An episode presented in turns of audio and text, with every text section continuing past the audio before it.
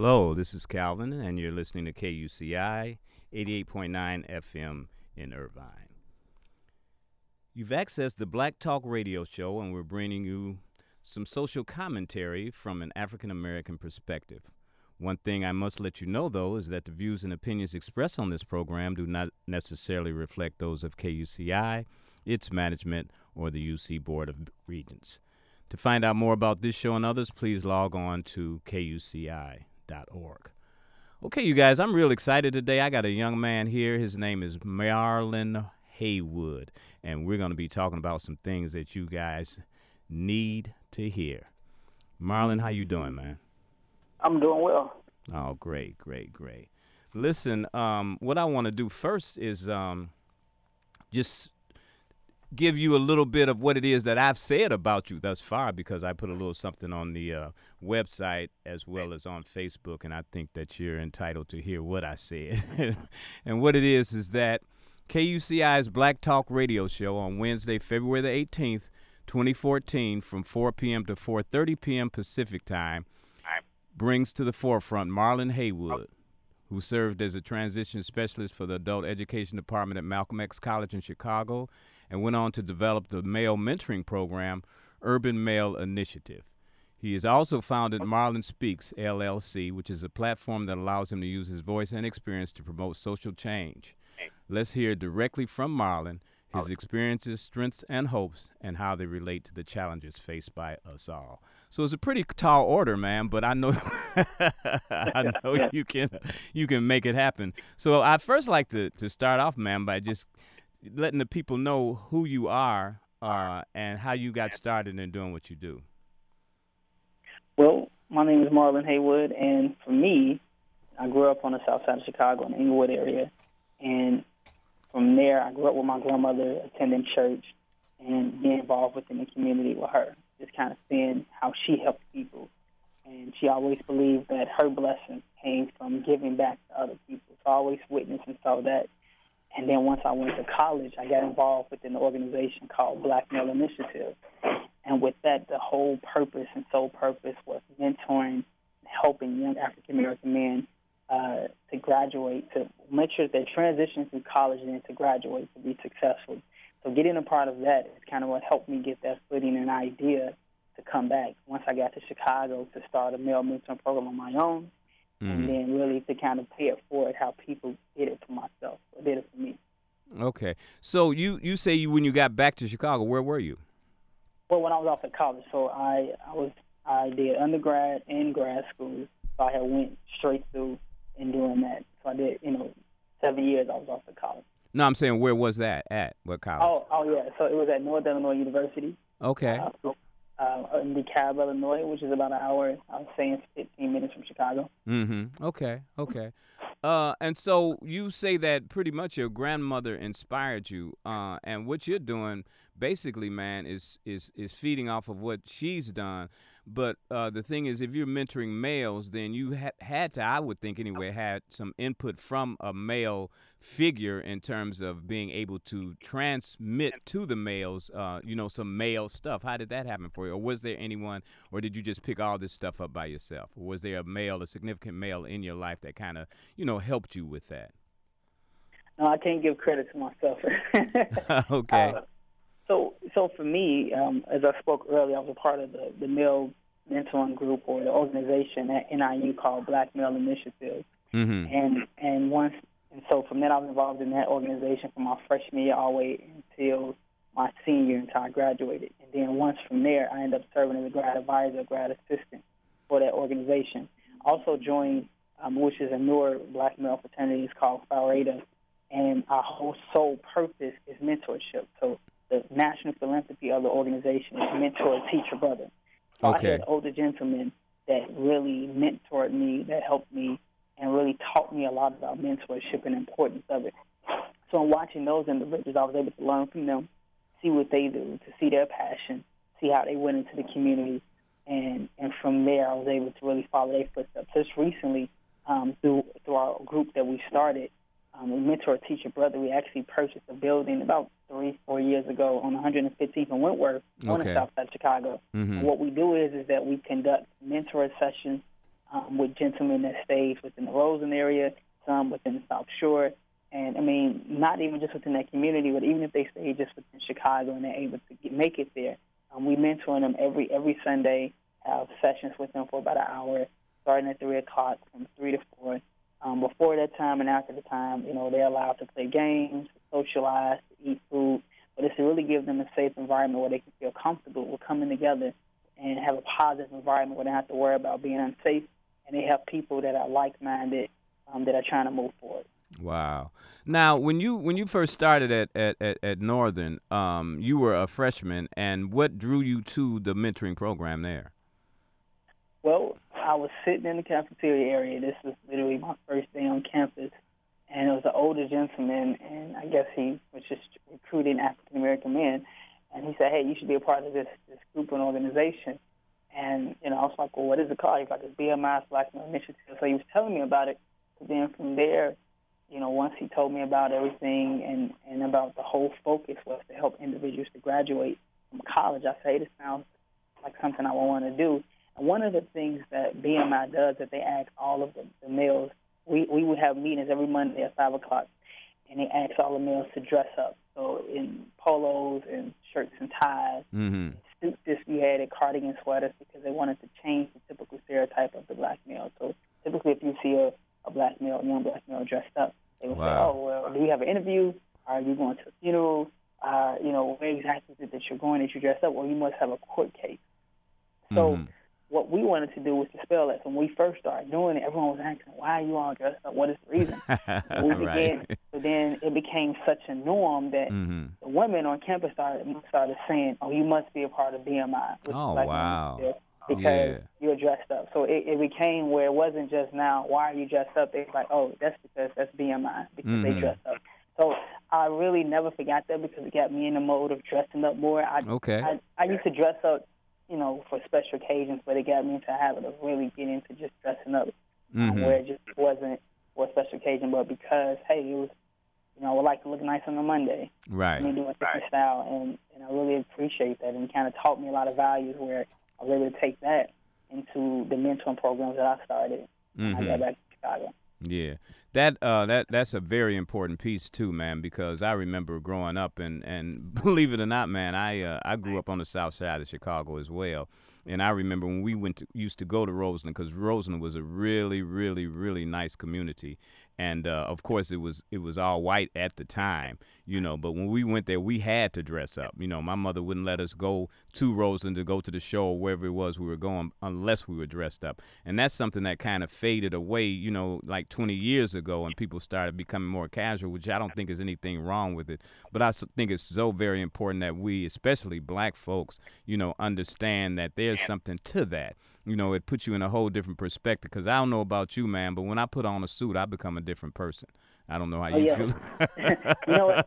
And I think for me, because I have such a young face, so uh, you know, I'm, I'm 27 years old, but I look a lot younger than that. okay. So typically, if I'm not dressed up, people will think like, "Oh, you look like you're a teenager." Or something. Right, right, So, but it's when I have that that suit on, that suit and tie, or the suit and a bow tie, and my shoes are clean, and it, it changes your whole feeling. It really makes does. you feel as though you're walking in a room with authority, which is why I tell so many of the young men that I mentor that it's important that you have a suit, a shirt, and tie, because we have gotten to a place where we don't have to dress up.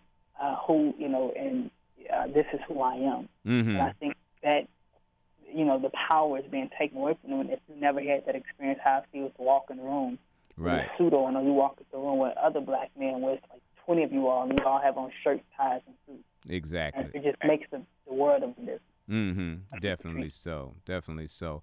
So so you graduated from you got your bachelor's and a master's at, at Northern? Yes. Okay, what'd you get your, your, your, your degrees in? So I got my bachelor's in liberal studies, Okay. and I did my master's degree in adult and higher education. Oh my, my and- goodness! yeah. And that that took you to Malcolm X uh, to uh, for for a job, did it not? Well, as soon as after I graduated, yeah, I started working at Malcolm X. I graduated in May, and I started working at Malcolm X in July. Okay, okay. Listen, man, there's a story I heard. I don't know how true it is, but I, I heard that you had a hard time getting a job at first. Is that true? That's true. Uh, uh, very, very uh, correct. Is that when I I went off and did this placement exchange, and which is is through the field, it's, it's through National Association of Student Personnel Administrators, and I had went down to Phoenix, Arizona. I had 12 job interviews lined up, Oh my goodness! and then from there, I had a few job interviews lined up in Chicago. So I'm like, Mhm. surely I'm going to get one of these jobs. Okay. And and I never forget that, you know, I, I was prepared, I was ready. I've always considered myself to be an articulate individual. And, you know, I was like, hey, I know I can get one of these jobs because I'm just that good. I just had that type of confidence. Uh huh. And when I went down to Phoenix, Arizona, and then I started interviewing for different jobs, nothing worked out. When I say I didn't get not one offer, I came back home defeated, and and I and I never felt that before because I was like, wow, my I was told to go to college to get a to get a degree so you can get a good job, and then I felt that I did everything right that I was supposed to do. And so when you Uh-huh. feel as though I did everything right, but it's still not working out, what is wrong with me? And why you know and this and this like well this system is set up for me not to succeed. And that's kind of how I began to feel. And I felt myself kind of getting depressed and I, and I was getting down and then I had a conversation with my grandmother and my cousin at the time and my grandmother said listen God didn't bring you this far to let you down if you look back over your life everything that did not work out for you every door that closed it always ended up working out to a benefit for you and so you just have to look at back at this moment to know that something greater and bigger is on this way for you. You just can't see it right now, but you will see it once you make it there. But trust God and believe that it's going to work out. Wow. And then you know when you're hearing that, you're like, oh, you know, you're just thinking of it as a cliche. That you're just saying that mhm. to try to make me feel good. So at that moment, I never forget that I went home and my and I, when I made it back home, from my from my flight, I was went back to school down in DeKalb, and I got on my floor because I was feeling so down. I remember the words that my grandmother said, and I got on my floor and I prayed and I said, God, listen, I'm going to trust you. I'm going to give it to you because I don't know what else to do. Wow. From there, um, I got back up the next morning I began to start applying to jobs. I applied to so many jobs, I forgot what jobs I applied for. Is that Within right? Seven, yeah, and within seven days, that's when that I then got a call from Malcolm X and said, "Hey, you applied for a transition specialist position, and we would like for you to come interview." And I'm like, I don't remember applying for that, but I didn't say it. I just knew I don't remember what I applied for. hmm And and when I went for the interview, you know, they they they loved me. And then from there, I made it past the first round, the second round, and the third round. And it was there, being at Malcolm X, that I've been able to do so much from starting the male mentoring program and, and help so many other gentlemen to succeed and and to be successful in life from transition or mm-hmm. transferring to a four-year college. And for me, then meeting a mentor that helped me start Marlon Speaks, so gave me the idea. And then from there, I ended up going into Rush, working there as a health disparities research fellow. So I think about that. If I would not have came back to Chicago, because I was I didn't apply for no jobs in Chicago. I didn't want to work here. I didn't want to come back because everything else happened. I would not have helped so many other people. Right. If Right. I never, if I, any one of those jobs would have worked out for me, I would not have been doing the things that I'm doing now. Mm, I exactly. didn't see it, but it Mhm. was set up for me to be exactly where I'm at at this moment. Wow, wow, that's that's something coming from a 27 year old cat, man. That's uh, that's a lot of wisdom right there, my brother. I'm telling you, a lot of wisdom. takes most of us a very long time, man, to come to the realization that everything that we're doing is preparation for the next thing that we're supposed to do. And so we just need to be confident where we are and do what we do in order that we can, you know, become who we've been ordained to become you know, and I and I sincerely believe that, and I hear it in you as well. And um, I, you said at the beginning that you, you know, you and your grandmother went to church every Sunday. What, how is that affecting your life today? Do you feel going to church every Sunday?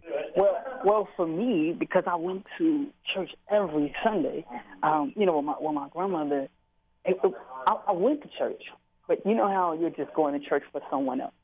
I went to church because I was just going. I played the drum, Mm-hmm. and I knew, and you know, you always hear about God. You always hear about faith. You always hear about how God will do this and, and succeed and help out and work things out. But then it was not then until that moment where I got to a place where I went off to college. Okay. was times where I didn't know how the tuition bill was going to get paid. Mm-hmm. And I'm like, well, God, I get this to you because I don't know how this is going to get paid for. And then all of a sudden, let's say I'm walking somewhere, somebody say, hey, listen, I got a you know scholarship that I think you can qualify for. You should apply for it. Like what? I was just thinking my head, how is this going to get paid for? Okay. Then it gets taken care of. Or Wow. I remember, I never forget that my books got stolen and my car got broken into, and I didn't have the money to, to pay for it. I was like, what am I going to do?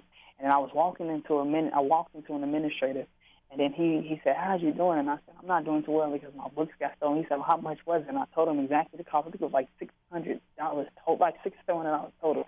He said, "Okay, well, give the the amount that you owe for your books um, to my my administrative assistant, and we're going to cover the total cost." Oh man. So it was it was situations like that where I would Right. where I would where I would literally find myself like I just couldn't call home to ask Mhm. for help because I knew my grandmother probably didn't have it like that, or my mother or my father, or and so I was like I don't really want to bother them. So what am I going to do?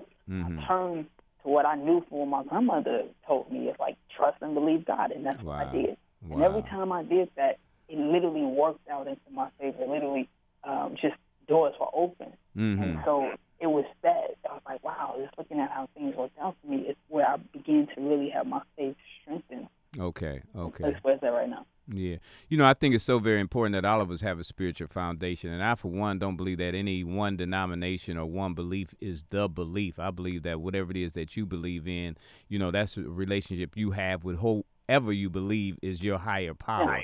You know what I mean? And so anything that anybody does in that regard is fine with me because I think, as I said, that the spiritual foundation is key, you know, and it's a way of life. It's not something that you just do. Like you don't just go to church. You know what I'm saying? You you practice what you hear in the church in your life every day, you know, and that's that's so important. And like you were just saying, man, you get rewards from that. You know, you get rewards from doing what you're supposed to do, you know, and things will be taken care of that you never expected to be taken care of.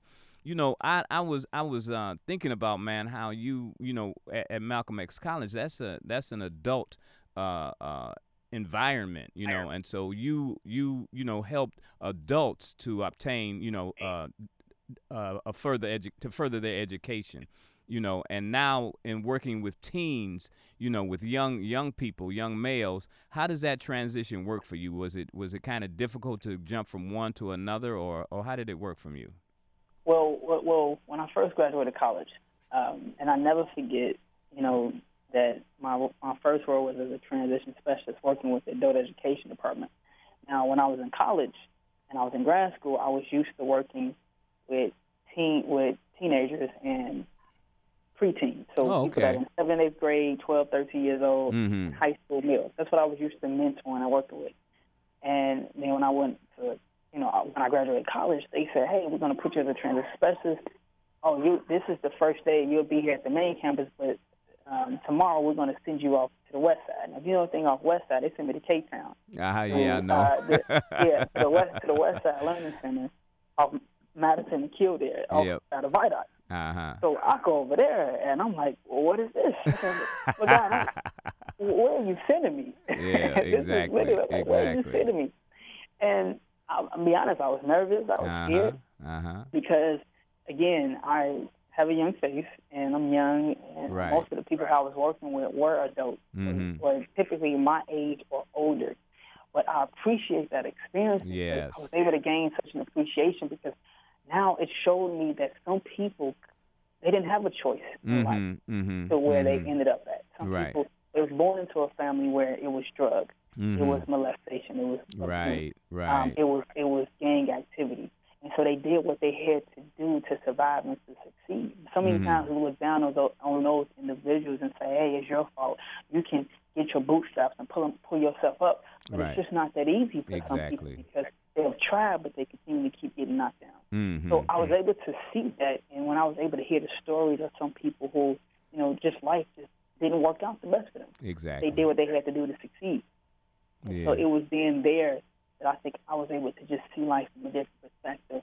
I was working with guys who would be considered straight thugs, I guess you could say. Mm-hmm. And but I didn't see them that way. Right. I saw them different. You know, I'm like, hey, this is you know, they would have tattoos on their neck, Mhm. on their arms and their hands. But then in in turn, in return, again, I saw something so different from them. Right. And this is what I was able to see. And I Mhm. was, you know, working with single mothers who would have three or four kids Oh, okay. and you know where the father, let's say maybe the father was dead or the father was locked up, and now they have to take care of these kids by themselves, and now they're trying to get their GED on top of working at Wendy's and McDonald's, Mm, mm. trying to support three kids at one time. And I never Right. forget, I was talking to a, a single mother, and she was telling me about how you know she didn't really know how her kids were going to have Christmas because again she had three kids. One of the, one of the kids, you know, two of the kids, I think one two of the kids had the same father was in jail. The other one was dead, and so it was a lot just on her. And so she began to kind of cry. And I said, you know what? It was laid so heavy in my heart.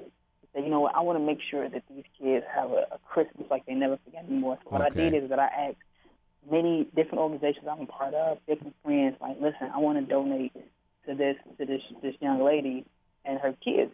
Can you all like let's donate gifts, clothes, shoes? Like I want new. I don't want just want used. I want new. So I had so much stuff donated that I got people to donate. When we walked in that house, I mean, her mouth just dropped. She couldn't believe it. She could just do nothing but cry. And I think that's what it's about is that, you know, showing people love and not, you know, where, yes, I may not know you like that. You may not know me. But then if I have the resources to help you and assist you, why not do that? Many times we talk about it's going to get better. It'll be all right. But then yet we can we have the resources and tools to help people Right. get through their situation, but we don't do it. Mhm. And I've experienced so many times where through my helping someone else has been a blessing to me. When I've given to someone else, and, and back in return, it's been given back to me double. Exactly. Exactly. And that's what it's about. It's about paying it forward. And it's not about the degrees, it's not about the titles, it's not about what position you have. Because you can be in a top position, you can be a lawyer, you can be a doctor, but you can be miserable because, again, what are you doing to help somebody else? That's where the true fulfillment comes in at. Wow. Man, you uh you you you never cease to amaze me, man, from the time you started talking up until this point, you know. And I could turn those numbers around and make you 72 years old cuz you had that much wisdom, man. You know, I'm I'm real serious about that, Marlon, and something that you you expressed, man, in terms of having to go to the west side, you know, and a lot of people don't understand, man, that we, you know, cuz a lot of times black people are put into just one particular box, you know, and everybody thinks that everybody that's black does this or does that. They have no idea that we go through things as well, man. And it's hard that people don't know Chicago, the west side and the south side of Chicago in the black communities are entirely different.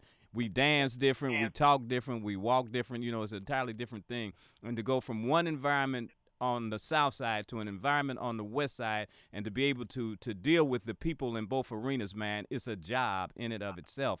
And I, I i have to say man i think it's you know it's great that you were able to do that and i know that it has helped you to get to the place where you are today because you i'm sure have no you know apprehension about going anywhere to help anybody and that experience allowed you to be able to see things from that perspective and that's that, that that's a beautiful thing man. And i and it, it, it's just so amazing man that that that the connections that I have with with with the people I talk to, and I I, I went to Malcolm X before it was Malcolm X. It was Crane Junior College when I went there, you Oh, know, and and and and and it was the same for me, man. Going from the south side to the west side, it was scary, and I think I got my coat take stolen from me, man. The, you know, the first week I was there, you know. So it's uh, it, but I learned from it as you did, man, and and I know that you're gonna continue doing what you're doing because you're on a mission, man.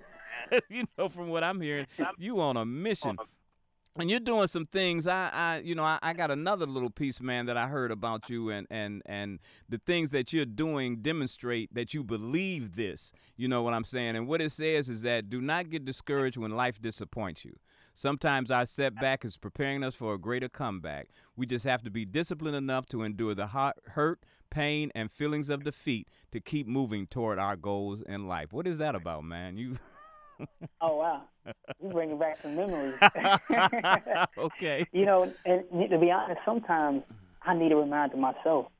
And and as I'm talking, it, it really is kind of me tears my eyes because you you begin to go through current situations and you forget everything that you have went through that have Mhm. helped build you up to be where you are right now.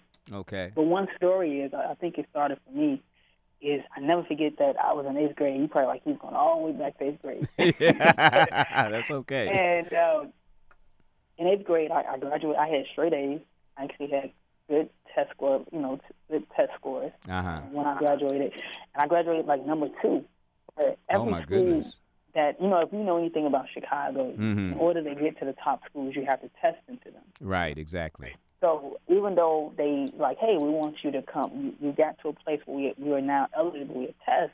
But I didn't take it seriously because nobody told me, oh, you got to take the test seriously. So for me, I didn't take none of the tests seriously. I thought, hey, because I got straight A's, because I graduated number two, because I did good on my test scores, on the Iowa test scores, hey, I'm good to get in. Right. I didn't, but I was mistaken. I was wrong. So then next thing you know, I got a le- I got a denial letter from every high school that I applied to, everyone. So I don't God. When I say God be shutting some doors down on me, He really do. So the high school that I really wanted to go to was Morgan Park High School at the time. Mm. Uh, it still is Morgan Park High School. Okay. And I had I had applied for the international baccalaureate program, and again I didn't take the test seriously. I just went, showed up, you know, didn't you know think anything of it. Now all of my friends who barely graduated eighth grade, who kind of got back because it was the area high school they got in. It was not my area high school, so I didn't get into the school. And I never forget because I was so disappointed. I cried. I cried for like two weeks straight, two or three weeks. Wow. I felt myself get depressed because I had again I had worked hard, I had straight A's, I had top, you know, uh, scores when it came to the Iowa test. I think I scored on the tenth grade level in eighth grade, and then here is and now I didn't get into no top high school at all, Mhm. and now I have no high school, so I end up going to a, a local area high school, gonna name school, and it was horrible. I mean, it was fights, it was weed smoking in the bathroom, police outside all the time. And I said, God, I don't understand. Like, why do you have me here? Like, what is this? Like, how did I do so well to get here? So I ended up going to the school, and I mean, it was literally, I just, but something in me said, don't give up, keep working hard. So I worked as hard as I could after my first semester. I had, I got all A's and one B. I think I ranked 20 out of 635 questions. And I, I never, I never forgot that. Wow. So then, I, and so then that second semester, I ended up working hard again. Mhm. So I was determined to transfer. I said, you know what? If I stay here, I don't think I'm gonna do well. I need to really transfer. Okay. So I, I ended up working as hard as I could. It was a school called Chas, the school that I graduated from, Chicago High School. I had coach of science. And I Uh-huh. never forget that I kept calling, trying to, because my doctor was like, "Have you heard of this school called Chas?" I said, "No." He's like, "It's a great school. I think you should really look into it. It's a it's a school focused on agricultural science." Mhm. So I kept calling. Me and my I was calling. They kept saying, "We have a long waiting list. We're not taking anyone else." And I was like, "Okay, well, wow, okay." They kept telling me that. Well, we're not taking anyone else. Something told me, "Don't give up." Right. um, to just go up there. So I called one day and said, "Hey, well, can I can I come up there?" And then they was like, "Yeah, you can come up there. You know, we still have a long wait list. It doesn't make a difference, but you can come." So I told my dad. My dad was like, "Well, Marlon, why are you still trying to go? They told you I have a long wait list." I said, "I just feel it. Let's let's just go." So he he was like, "Okay, I'll drive you just to show you." I said, "Oh, you gonna show me? No, you gonna see." so so we drove up there, and I got my transcript and everything. And it was the counselor. We talking to him, and I looked over. He said, "Well, again, we have this long wait list, but we're not taking anyone else. But I take your transcript to keep it for you." And then he said, from there, uh, he said, "I can't promise you anything, but again, I'll just look at it." Now I looked over to the left, and I saw all these transcripts in the garbage, and I said, "He's just going to throw my transcript in the garbage." But I still Mhm. gave it to him. okay. Okay. I literally hadn't made it home. I, I made it halfway home, and my grandma said they, the school called and said, "Come back up there." wow. I'm like, what? Okay, so we came back up there. He said, listen, I looked at your transcript. You ranked so high. You did so well. I can't let you go. This is my, he said, I don't know what it is, but something is telling me to let you in. Mm. This is my last day. This is what he said. This is my last day. And I'm going to go ahead and admit you and enroll you, even when I don't supposed to. And this is going to be my last gift that I do and give to anybody because I'm about to retire today. So I'll see you later and I will never see you again. I said, well, look at that. and again, I was in only in my freshman year in high school. Mhm. Uh, but because I had such the faith, and because yeah, I had got turned down because Right. I could have just said, you know what, they said no, it's not going to work out, and forget it. But I didn't, and I kept moving forward. And and me graduating from there helped to really put me in a great position where I was able to have a job working for a corporate, uh, a financial corporation at 16, 17 years old. You know, at you know doing that type of work. So so many doors got open for me going to that high school. And if I probably stayed at the other high school, it would not have happened the same way. So I just that's what I'm talking about. Just because defeat a lot of times knocks at your door because you kind of get things are delayed. It don't happen as fast as you want it to happen. Does not mean that it's not going to happen. My you man. sometimes have to keep pushing, keep walking forward. Um, and sometimes you- it's like a storm. If you have a storm, a storm happens in, in one location sometimes. And so a storm can happen in one location, but it's not happening in another one. But if you keep walking through that storm, eventually you will walk through it. The storm will be over. And then you can turn around and look back and see, well, this is what I just overcame. This is what I just walked out of. So sometimes it's the same thing. You just got to keep walking through what you're feeling, through the hurt, through the pain. And then once you make it through, you're going to say, wow, I made it through. And if I would have stopped, I would have never made it out. And that's kind of the concept of what I was talking about. Wow, that's beautiful, man. that's beautiful. Listen, man, uh, it's uh, it's time to time to cut this off. Uh, I really, really, really enjoyed myself, man, and it's so good hearing from you because the fact of the matter is that I'm a, you know, I'm I'm a lot older than you, and uh, the things that you're talking about, man, having done at a young age, I just started doing those kinds of things, man, when I reached 40, 50 years old, you know what I mean?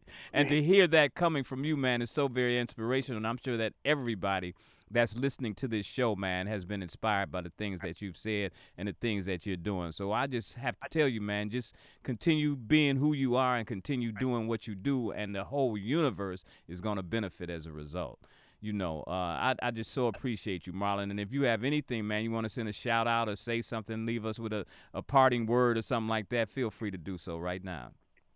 Well, I, I want to say that thank you for having me.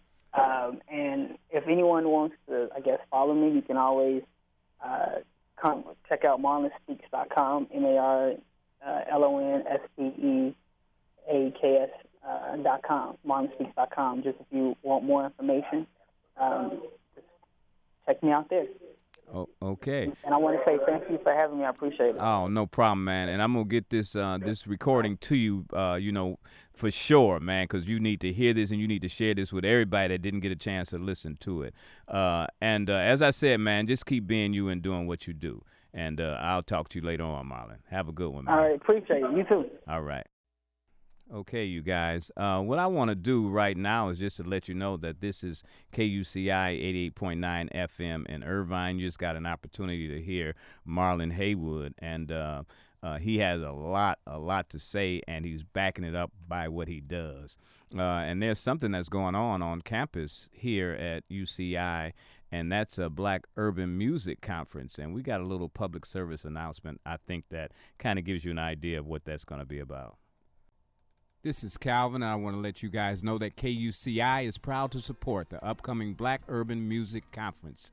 Now, there's going to be discussions, dialogue, and two special concerts one on Friday, February the 27th, with Ugoji from Chicago, and another on Saturday, February 28th, with Greg Tate's Burnt Sugar Orchestra.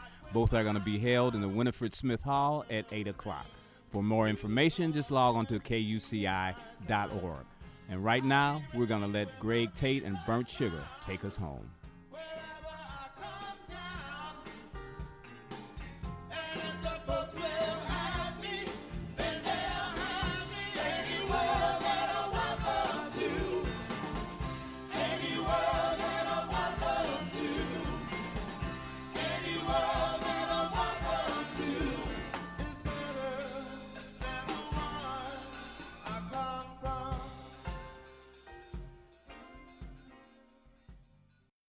Okay. Um, this is the, the second half of the um, Black Talk radio show. And what I'm going to do is I'm going to uh, play a blog that I recorded earlier. And after uh, you give a listen to that blog, I'm going to come back and just give you a little bit of uh, input as to what it is that I'm really, really trying to express. Hello, this is Calvin with blog number 87, believe it or not, with the title entitlement. Isn't it amazing that right now, at this very moment, we're all that we can be? We have everything we need, yet we still manage to feel that somehow we've fallen short or been shortchanged. The ongoing question that relentlessly plagues us is why is everybody else getting theirs and I can't get mine? Well, the solution, albeit hard to accept, is simple. What and how much are you doing to get what you think you're supposed to have? What I'm on right now is looking at the progress that's taken place since I was diagnosed with cancer in January of 2014 and why it doesn't seem to correlate with where I feel I should be. Comparing myself with others who have shared this experience doesn't work for me. Because people can look like they're doing better, they can act like they're feeling worse. But in the final analysis, God only knows because each day brings moments of exhilaration and depression, feelings of joy and pain, and all of that before we even get a chance to eat breakfast. As we experience these everyday situations, we either tackle them with careful consideration or with reckless abandon. But in the end, we're still asking ourselves have things really gotten better? I'm sitting here this afternoon stressing because my latest blood work shows that my white blood cell count and platelet levels are low. My glucose and ALT slash AST liver components are high. And I'm wondering how in the world I gained almost 40 pounds when 25 was my goal. Then I experienced an epiphany. Calvin, I asked myself, what role are you playing in all of this? After all, you're the one that was diagnosed with cancer. Have you personally gathered enough information to accurately ascertain how you got it in the first place? Have you questioned what you can do to prevent it from reoccurring? There's tons of information on the internet that address each and every situation we find ourselves in. And rather than stress yourself, my brother, why not stretch yourself by accessing and examining what is readily available to you. I, like most of us, want all I can get, and I want it right now. Not only that, I feel I'm supposed to have it because I've done what it takes to deserve it. Wrong assessment, y'all. Sad as it might seem, life on this planet is played like a game of Monopoly, and the ones in the shot calling roles are those who have hotels on Boardwalk and Park Place. Not only that, in this game of life, the shot callers can change the rules whenever they feel a need or have a desire to do so. So you wind up getting only what others feel you're supposed to have. Now, there's a way to offset this condition, and that is to do more than you're being expected to do, and then allow the universe undergirded by the grace of God, to respond accordingly. Then, although you'll only get it when you're ready to receive it, you'll get everything you got coming and then some. So, I got a message for you, doctors. Continue setting up my appointments, continue testing my blood, continue trying to convince me to take those new drugs and to eat this and not eat that. What I'm going to be doing in the meantime is acquiring all the knowledge I can about me and my condition, and then sharing and discussing my thoughts and theories with like minded others. In the process, I can develop and maintain a positive attitude and renewed sense of satisfaction and contentment with who I am, where I am, and what it is that I'm doing to make my life better. It takes time to really accept that the only entitlement we have is an opportunity to be here. What we have to gain from that participatory existence, however, is an awareness of the unlimited possibilities available to us that are only contingent on how willing we are to do everything we can to make them become manifest not only in our lives, but in the lives of those around us. We all got what it takes to get what we got coming, y'all. Let's go for it. I'll holler. Okay.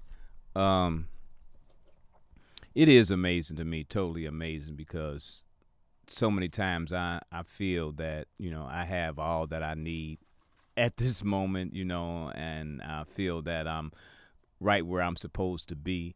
And then in a in a matter of, of, of, of minutes or even seconds, you know, I I have an entirely different attitude about it. And so it's not about always being on point. You know, it's always about always being in the mindset of I got it. I got it going on, you know, and, and, and even when we fall short, you know, reminding ourselves that, you know, I might not be able to use it right now, but I still got it, you know, and I think that's so very important for all of us. And uh, it's, it's especially important for me in, in trying to uh, do what it is that I feel that I've been commissioned to do. And that basically is to be of service to others. Um, and I know for a fact that I cannot be of service to others if if if I'm if I'm not in a good space. You know, I have to be in a good space in order to be uh, fully aware, available, and and uh, uh, able to do what it is that I've been commissioned to do. You know, we talk about commission a couple of times because I mentioned it in the show earlier when I was talking to Marlon Haywood, and um, he's uh, 27 years old, and evidently he feels that he's been, you know, commissioned to do the things that he's doing today, you know, which is mentoring uh, not only young people, but he's me- mentoring adults as well, you know. And uh, we talked about how he started a mentoring program or got involved in a mentoring program while he was at Northern Illinois University, and that he needed it because he needed, you know, someone to talk to him about the things that he, you know, felt that he might continue to go through in regard to living life on life's terms.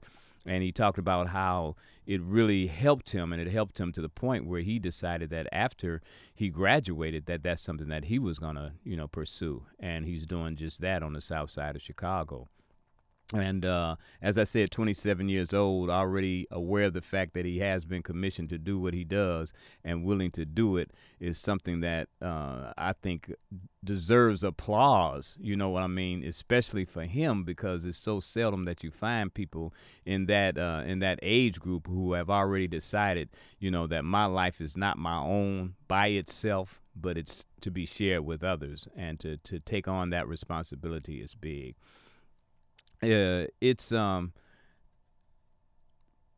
myself i believe that is critical. I'm not that i believe i know. You know i know that it's critical for me to do what i do in the manner i need to do it in in order to as i said to be of service to others.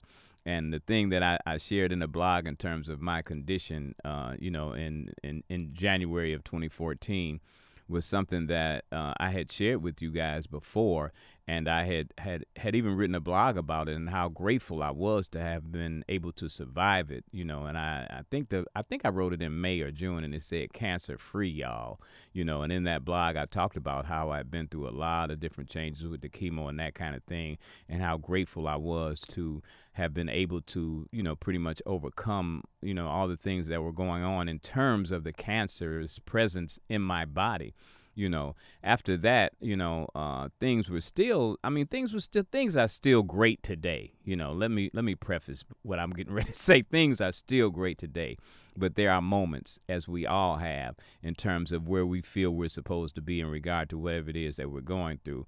And i just you know i talked to my mother this morning and as a matter of fact and i was telling her how important it is for me to understand that everything is a process and it takes time. Nothing's going to happen overnight, you know, but so many times I find myself looking at myself and and and and saying to myself, you know, I should be a lot further than I am today, you know. And I I you know, here at, at this school for instance, you know, there's some things going on in the school in terms of students not feeling that whatever it is that they're supposed to have, they're they're they're getting, you know, and that some uh, mode of of of, of uh, action needs to be taken in order to get some of those things, you know.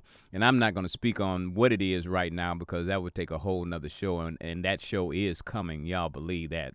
So just keep in mind that there's something coming about the students here on campus. But anyway, uh, the fact of the matter is, is when you look at situations that you find yourselves in, and you think that, you know, why am I being treated this way? Why are these things happening to me? You know, you have to understand that, you know, you can't just look at yourself, but you have to look at the others involved as well, and not take, you know, uh, a stance that they're doing something to me because they're purposing to do it, but to understand that that's just the way the system is set up. You know, that's they're they're doing what they've been told to do. You know, and they don't have to be told every time to do it, but it just becomes a second nature for them. And the uh, analogy that I, am going to give is is what's happening with the you you know with the doctors. You know, and and and and going in and and them. Uh, taking a blood, you know, and finding out that you know my white blood count is low, my glucose is high, you know, and things of that nature, and then telling me what they feel I need to do about it, and you know, then telling me to come back and you know, and, and now it's three. I don't have to go back for three months, y'all, and I'm grateful for that because it used to be six weeks. But anyway, it shows me that they feel that I'm getting better. You know what I mean? That I'm making progress. You know, but for me, it's like, how am I making progress? You know, if these numbers are, are are just as low some of them as they were when I first got in here. What type of progress am I making?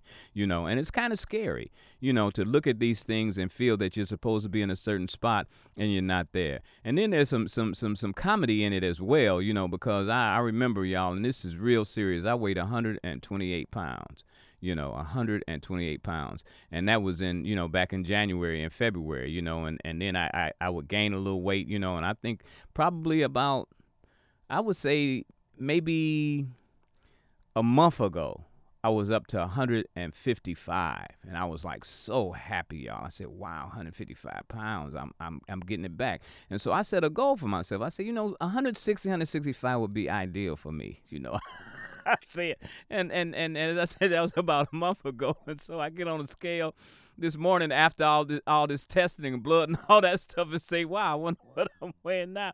And I'm weighing 175 pounds. And it's like, man, ain't nothing going right for me. You know what I'm saying? You know, and and and then there's a sense of having deserved. I mean, I I I seriously felt that way. You know, this morning. You know, I deserve to be better. I've been trying to eat right. I've been, you know, trying to get enough rest. I go to the doctor whenever they tell me to come. You know. I'm taking, you know, some some supplements for myself and that kind of thing, you know. So why am I still tired? You know, why am I still going through this these changes? You know, and I had to ask myself, Calvin, what you know, what what are you doing? You're depending on the doctors to do everything, you know, for you to tell you, you know, everything that's going on, and then not only do you want them to tell you, you know, you want them to to to tell you in a in something that's going to help you to to do what it is that you want to do. You know what I mean? And so when they say, you know, well, Calvin, you know, you took the chemo and we know it messed up your system and we know that, you know, your liver was affected and we know that this was affected, but we got some new stuff we want you to take, you know, and it's to help you. You're to be better. And, you know, but eh, wait a minute, y'all. I'm not, I don't feel what you're talking about. You know what I mean? So why should I take this new stuff? But make a long story, you know, a little shorter. uh, the fact of the matter is, I'm not doing as much as I need to do to offset what I think they're not doing.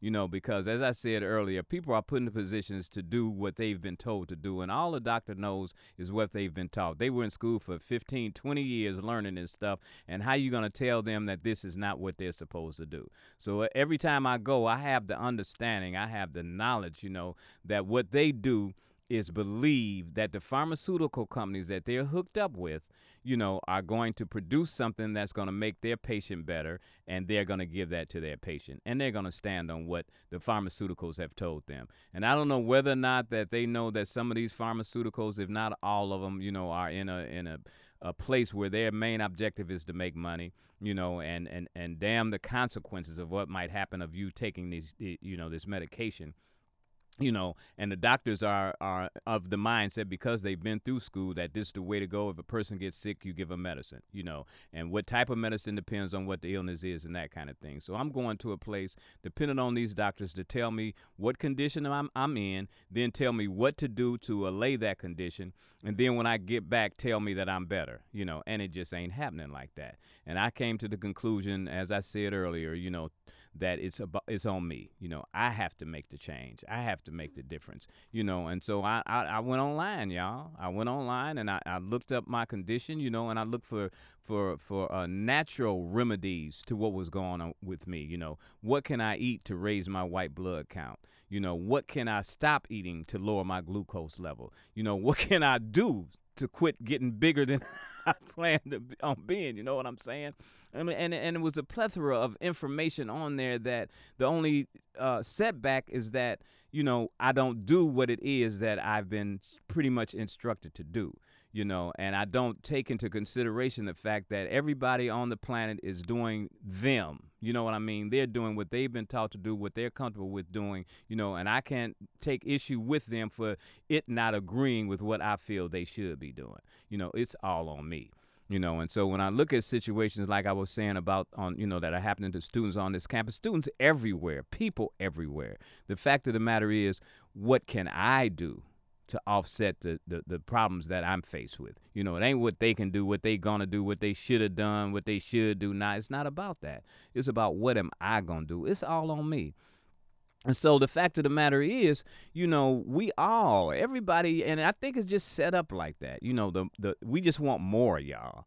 We just want more, you know, and and and and what it is that we want might differ. You know, it might be I don't know. It could be money, could be drugs, sex, all you know, whatever it is. You know, we all want more of it. You know, and then we get to a point of we become addicted to that desire. You know, and and anybody that stands in our way of attaining it is something wrong with them. And uh, we have to come to the understanding that no, no, no, no. It's not that it's something wrong with them, it's who they are, is what they believe in, is what they practice. You know, it's become second nature. And so then we take a look at ourselves and ask, what are you doing? You know, what's what's up with you? You know, and wanting more is, is, I don't think there's anything wrong with it. You know, nothing wrong with it at all. But I think we have to take a look at, you know, what our motive is for wanting more of it. You know, it's one thing to want a whole lot of money so you can have big cars and 30 houses and, and, and everything else you want, but it's another thing that you want more money to produce some things that are going to benefit others. Those are two entirely different desires, you know, and, and, and you have to ask yourself, what is most important for me you know what makes me feel okay about myself because if if you have ever experienced it like i have there's been a lot of times when i've bought new things brand spanking new and the next day I wanted something else. You know, but on the other hand, when when when when when somebody asks me, you know, for for for a hand in something that they're doing, you know, and I'm able to do that, you know, whether they thank me or not, the satisfaction that I gain from having been able to do something for somebody else is a lot greater than having a new pair of shoes, you know, but and it's to last a lot longer. You know, and I'm not trying to tell anybody that that's what you should be aspiring to do. You know, I'm just saying what what I'm on, you know, what I'm aspiring to do and how I think that it can be done. And the fact of the matter is, all of us at some point or another are going to experience, you know, this sense that I have of, of, of not enough, you know, of not being where I'd like to be you know, of things going on around me that I'm not comfortable with, of looking at people and seeing where they are and saying they need to be doing something different, you know, or somebody affecting me in a negative way and me saying what's wrong with them, why are they treating me like that? You know, those things are going to happen on a continual basis because we're human beings and we are experiencing something. I, let me take that back. We're spiritual beings, y'all. We're spiritual beings having a human experience. And what it takes for us a lot of times is to go back to our true selves, that spiritual self, and take a look at what it is that we're experiencing and determine what we need to b- do about it from a spiritual perspective. You know, and that and that spiritual perspective is not anything deep. You know, it's not anything set in stone. You know, it's just doing for others what you want them to do for you.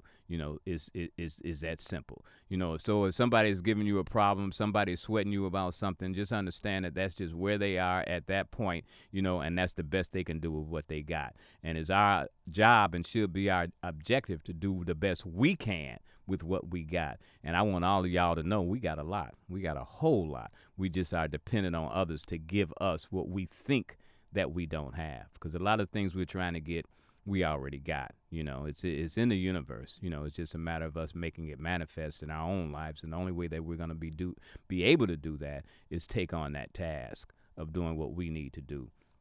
And so I got a, you know, I as I said, I got a message for the doctors.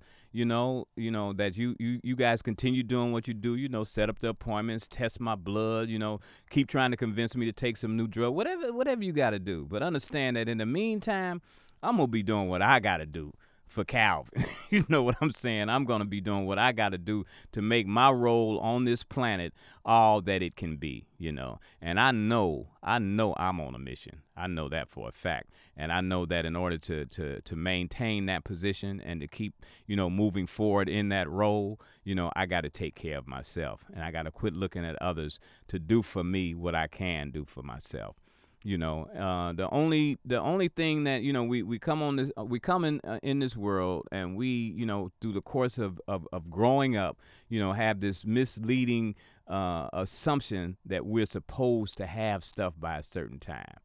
It, it, it ain't gonna happen y'all. It ain't gonna happen. You know we're supposed to have stuff when we're ready to receive it. And so the thing is if you ain't got what you want right now it's only because you ain't ready to have it. You know, so do what it takes to prepare yourself to receive it. Um, I just want to thank y'all for, for, for tuning in. And uh, I want you guys to stay tuned because Tona is going to be coming on, and her show is a serendipitous love for film, and it's going to be from 5 to 6 o'clock p.m. So you guys stay tuned. Uh, again, appreciate you being here, and as always, in party I'll holla.